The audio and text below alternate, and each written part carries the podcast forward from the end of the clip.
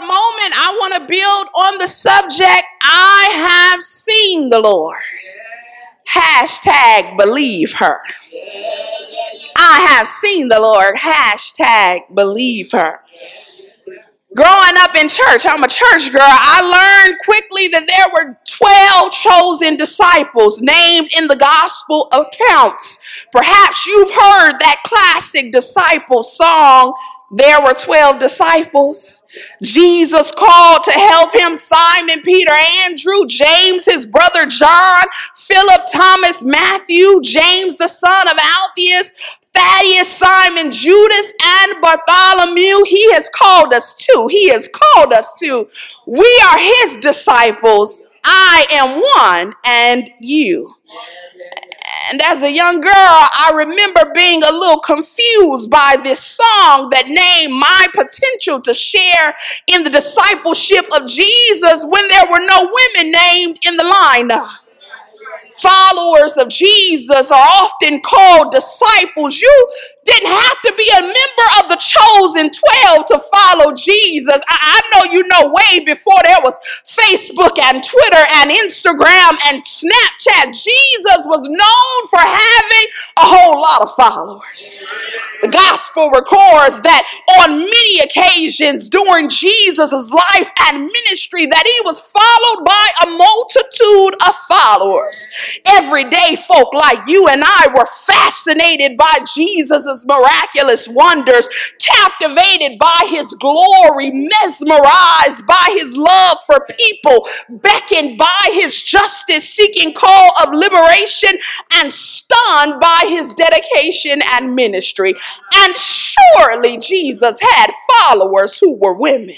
The synoptic stress that certain women traveled with Jesus even along the chosen 12. There were some young women and some middle-aged women. There were some old women and women who were delivered like the woman with the issue of blood. Women who had been released like the bent woman. Women who were healed like Simon's mother-in-law. Widow women who were restored like the widow at Nain. Girl children who were going to be women like Jairus' daughter, busy women like Martha, intelligent women like Mary, rich women like Joanna, and resourceful women like Susanna were known as Jesus' followers, following him closely from the crowd and following him from the back. Many women were there.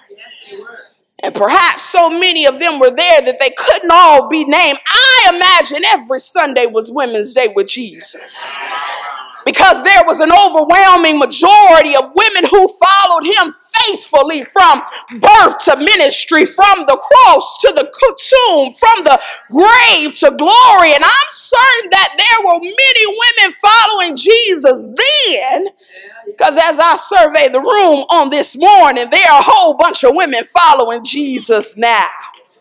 So when I was young, I accepted that there were only 12 special followers of Jesus, but now that I'm old, that I'm growing old, I, am a little bit more serious about this thing now. And, and I'm, I'm, I'm trying to unwrap the hidden figures of the Gospels whose names are undertold and stories are eclipsed, but who remind us of the liberating witness of the Gospel. And I am convinced that there is no gospel of Jesus Christ without women, if you ignore the herstories of the women within the narrative of Jesus Christ, then you have missed the good news. So I'm drawn to this morning a woman who I call the 13th disciple gives us a glimpse of the power of the resurrection. There is something about Mary's witness marks for us, the true Christian disciple. And this is where we land ourselves in the text this morning.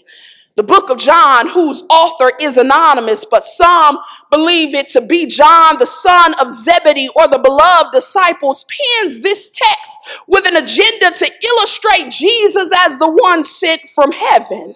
Unlike the synoptic gospels, John has no genealogy or birth narratives. John just begins straight up. In the beginning was the Word, and the Word was with God, and the Word was God. Jesus, as the Word, meant Jesus was the one sent out by God to do work in the world. Jesus represented the incarnation of God as the enfleshment of divinity in humanity. That's why the Bible says, and the Word became flesh and dwelled among us, and we have seen his glory full of grace and truth. There are no parables in John, but there is a theological declaration of a miracle working God. Bultmann says that John deals with signs, pointing us to the revelation of God in Jesus. It is John's gospel that connects Jesus with God,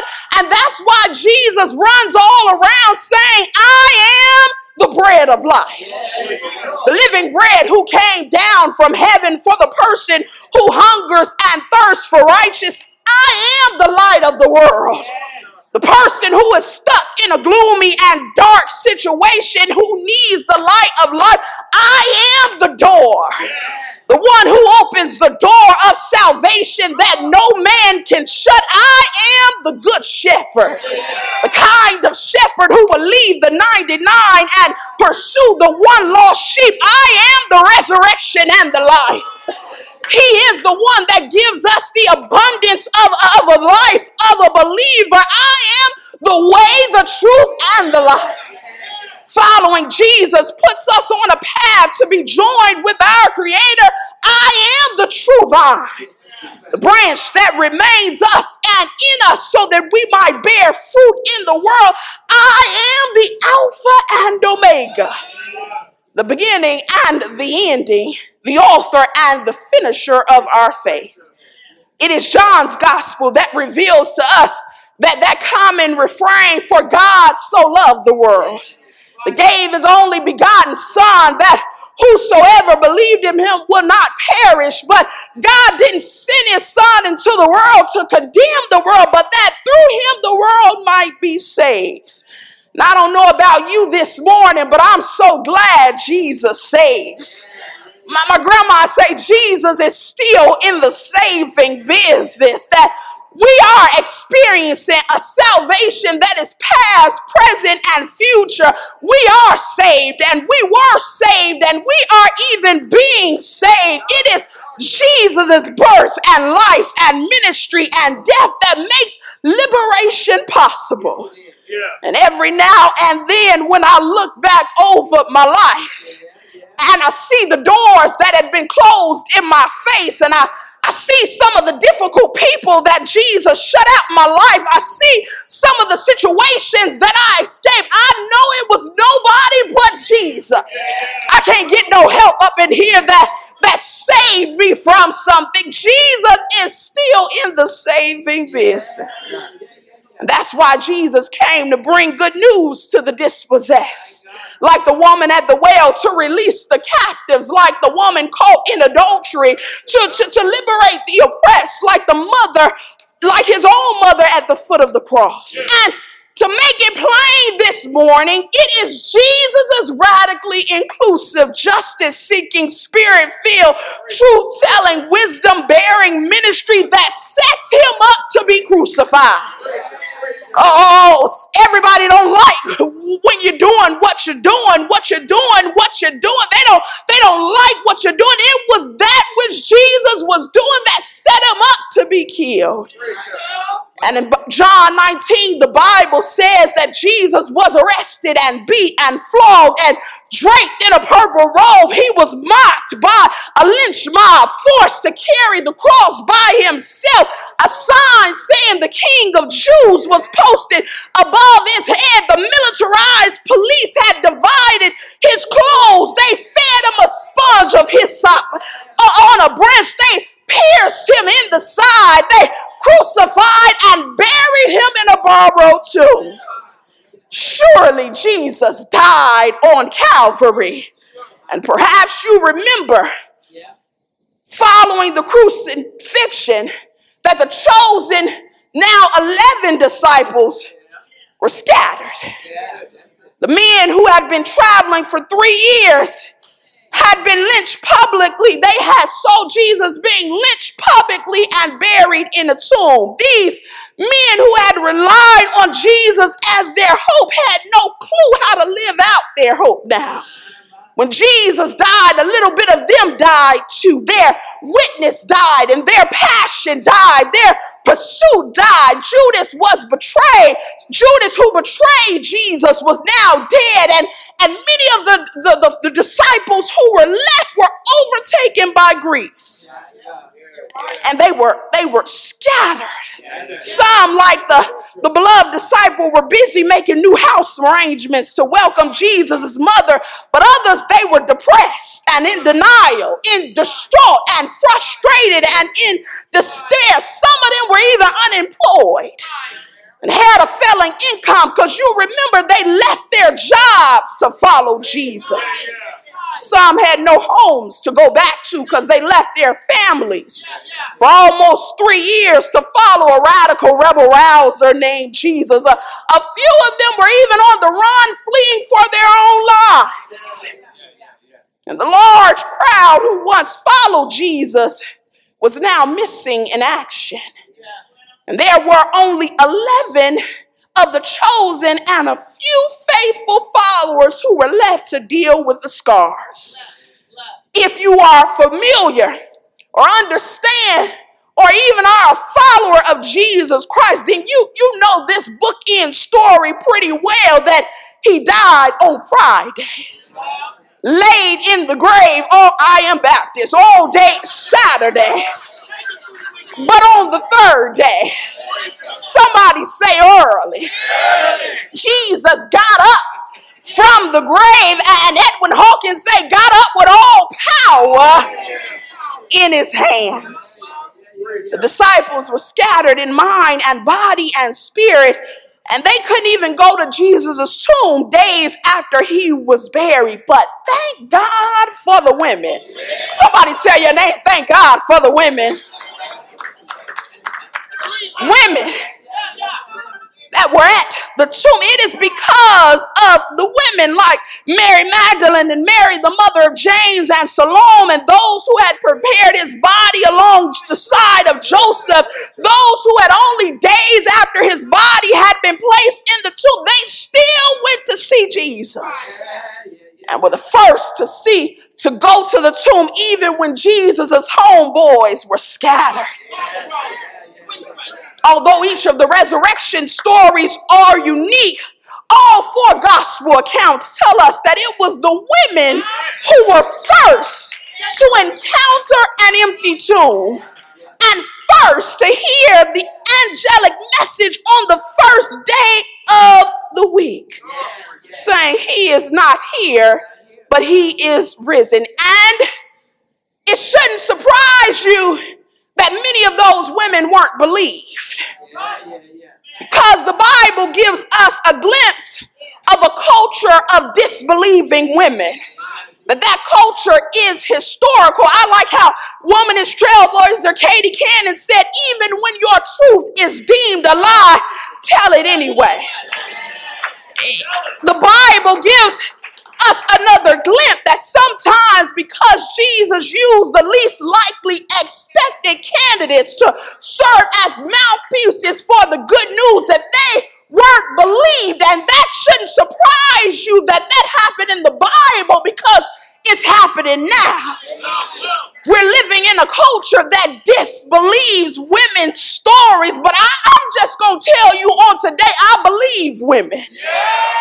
I believe the women who first announced the news of the resurrection that, that the brothers ignored. I, I also believe the women who came forward expressing violation against Bill Cosby. I also believe Professor Anita Hill and Professor Christine Ford because I just believe women.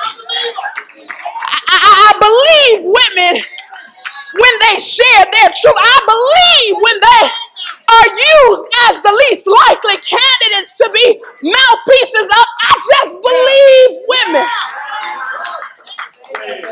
The gospel writers make clear that the women were first empowered to tell the good news of Jesus' resurrection.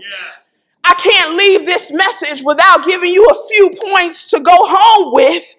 And I think what Mary teaches us, we ought to just believe her. She teaches us some lessons, and that is first, do not despise the messenger. I came on assignment to tell you your next word from the Lord might come from some unexpected places and even some unexpected people when God is trying to tell you something. It, it might come from the least likely persons, but don't deny a word of life because you refuse to hear an unlikely messenger. It might be your neighbor, it, it might be the person you don't like, but don't despise the messenger and miss the word of the Lord for your life. In our text this morning, John presents an account of Jesus' resurrection with a deep emphasis not on a group of women who encounter, but on Mary's story. And the text says, early, early. on the first day of the week, while it was still dark. She was the first to encounter an empty tomb. She was the first to go to Peter and others saying they have moved Jesus and we don't know where he laid him. And she was the first, even after the disciples looked in the tomb and saw nothing there. They went on home, but Mary stayed by, by the tomb. She stayed there weeping. It is clear that John is painting us a picture of Mary's discipleship as different. There is something special about Mary.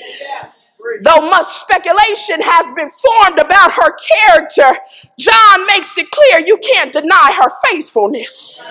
Her name means loved by Yahweh. She was from a prosperous town of Magdala, from the Sea of Galilee. She's named in Luke 8 and Mark 16 as the delivered woman who was cast out from seven demons. But John doesn't tell us that story. John tells us about her discipleship. Often she was falsely condemned as an ex prostitute. Nobody should have believed her because of her condition and wrongly accused, even because she was a city woman. They thought who had washed Jesus' feet, but the text doesn't tell us that that was her at all. Of the, all the names of women written in gospel accounts, Mary Magdalene's name is often listed first and singled out, appearing 14 times in John's gospel. For Jesus favored Mary.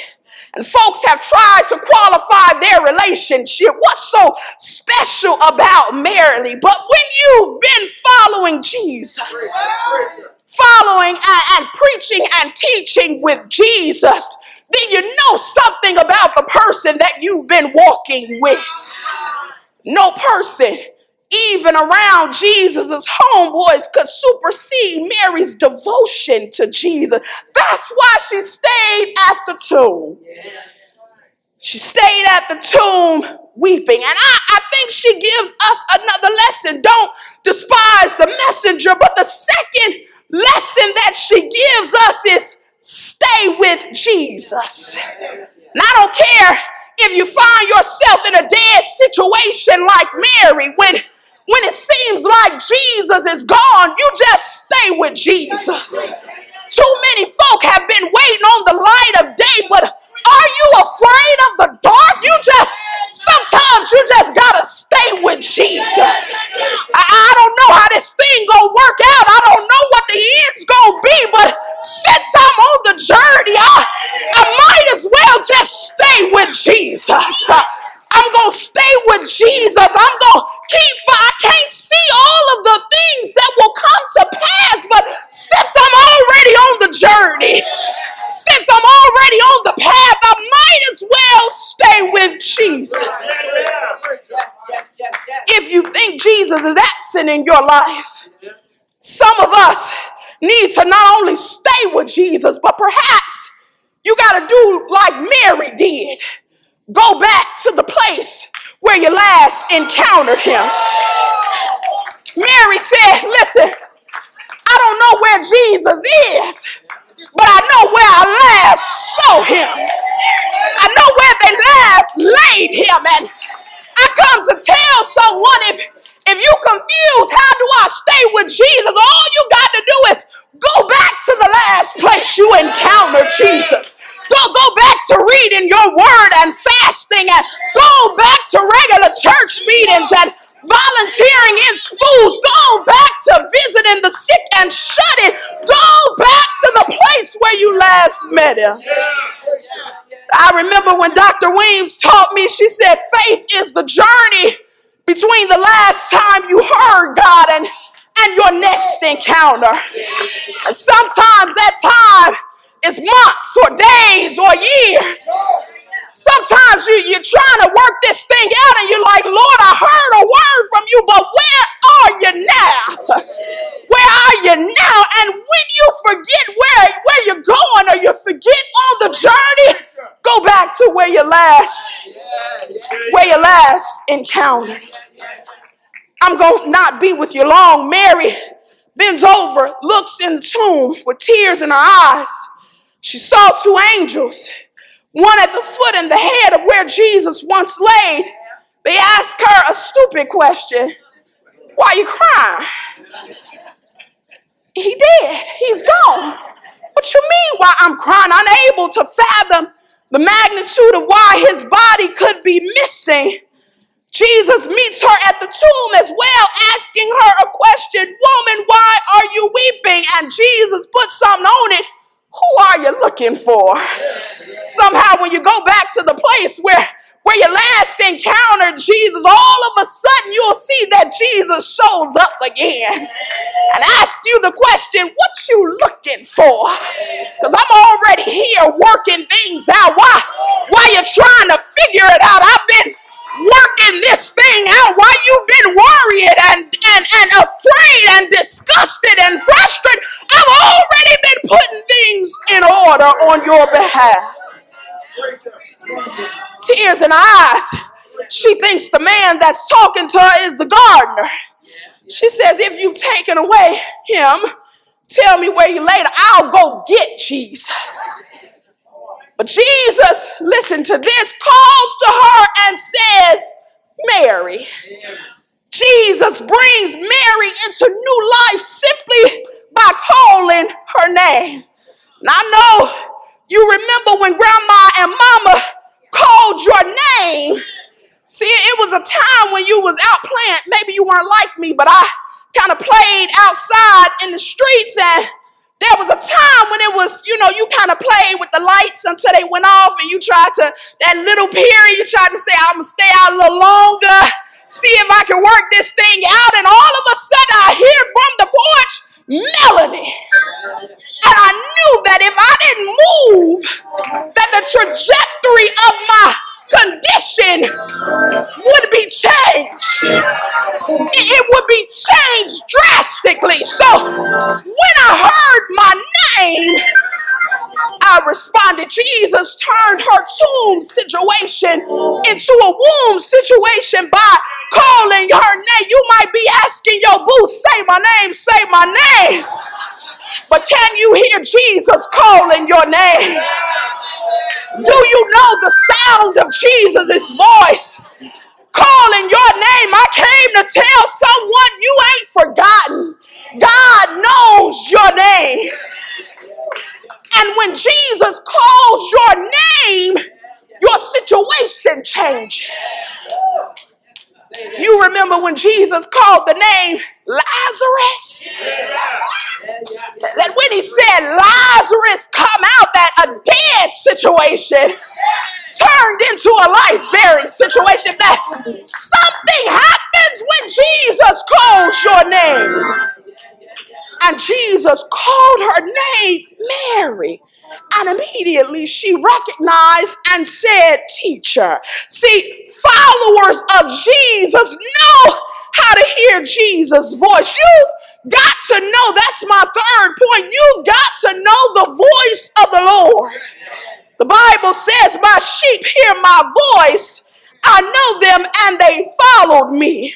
Mary recognized Jesus not by her eyes because they were blurry with tears, but she recognized Jesus by his voice. And she immediately began to worship him. See, something happens when the very thing that you had been hoping for now comes to pass and she begins to fall on Jesus and worship him. And Jesus said, Don't, don't hold on to me, for your work is not complete. I have an assignment for you. See, watch this. When Jesus calls your name, your situation changes. But Jesus calls your name, there is a new assignment attached to your name. So Jesus says, Mary, go back and tell the brothers that I am ascending to my Father and your Father, to my God and your God. It, it appears that not only has her situation changed, but she's also getting assignment. But look at this. She's now claimed in the household of God. Anybody who, dis- who had a discrepancy about Mary's position, John clarifies it in the text. This is now both Jesus' father, but also Mary's father. It is both Jesus' God, but also Mary's God. Jesus calls your name, places you on assignment, but calls you into the household of God. You, you belong to the royal family. And she told the disciples four short words or five short words. She told them, I have seen the Lord. The best part of this story is not that she was the first to discover an empty tomb, not that her faithfulness was rewarded and she was given honor as the first to see Jesus, but the best part of this is that she was the first to herald the hope of the resurrection as I go to my seat, I want to leave you with this. You've got to look for Jesus. You've got to know Jesus' voice, and you've got to tell the good news. Everywhere you go, you've got to tell what you've been through. You've got to share your testimony like Malika and Ashley. I have seen the Lord. Oh, you can't make me doubt him because I know too much about them. I, have been through some things. I, I've experienced some things. I, I know Jesus for myself. And what I can tell you is that I've seen the Lord. Tell your story everywhere you go. And when you tell your story, you'll get shifted from the sideline to the front line. Jesus calls her to deliver the good news, to be the herald of the hope of the resurrection. And I just come to ask a few folk up in here have you seen Jesus? Have you tried Jesus? Jesus already? Have you seen Jesus working in your situation? Have you seen Jesus healing your condition? Have you seen Jesus seeking to make you? Have you seen Jesus? And if I just got two or three witnesses up in here who can declare, I have seen the Lord. Oh, I've seen I've seen them working things out. I, I've seen them making ways out of nowhere. I've seen them delivering and setting free. I, I've seen him when he healed me. I've seen him when he delivered me. I, I've seen him when he saved me. I've seen him when he rescued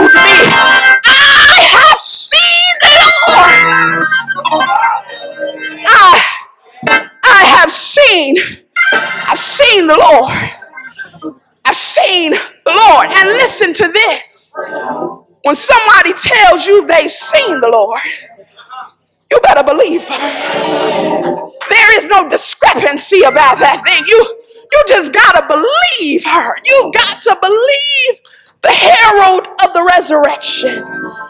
I understand now why David says, I'll bless the Lord at all times. His praise shall continually be in my mouth. My soul shall make a boast in the Lord. The humble shall hear of it and be glad. But this ain't an individual thing. Oh, magnify the Lord with me. this